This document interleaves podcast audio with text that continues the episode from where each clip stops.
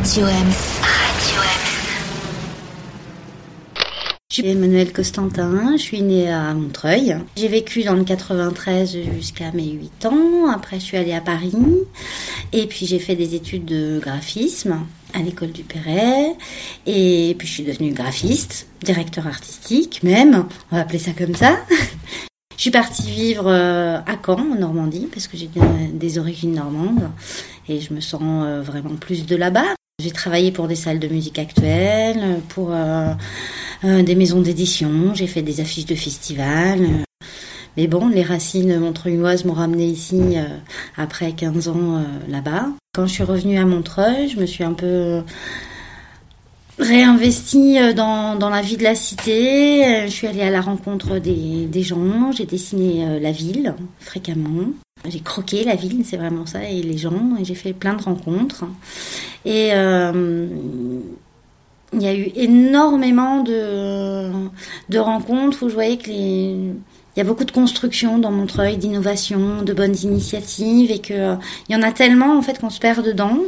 Et euh, c'est ça qui m'a donné l'idée de de faire Montreuil moi, l'agenda, qui qui met un petit peu en ordre tout tout ce qui se passe jour par jour. Comme ça, on, on donne les moyens euh, à tout le monde, à tous les habitants, aux commerçants, et aussi aux touristes, à tous les gens qui veulent euh, voilà, de voir la vie culturelle et, et sociale aussi, et euh, de savoir où aller, quand, comment, avec ce qu'on aime, et aussi découvrir ce qu'on ne connaît pas. Cet agenda, normalement, est amené à provoquer des rencontres et des découvertes. Qu'est-ce que j'aime faire? J'ai cherché en premier euh, où aller respirer et j'ai découvert le parc des Beaumont.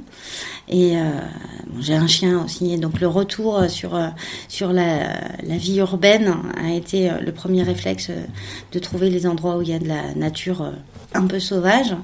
Donc euh, j'ai fait tous les tous les parcs de Montreuil. Donc en premier, c'est les Beaumont qui ont été une belle découverte. On peut respirer, c'est pas trop aménagé.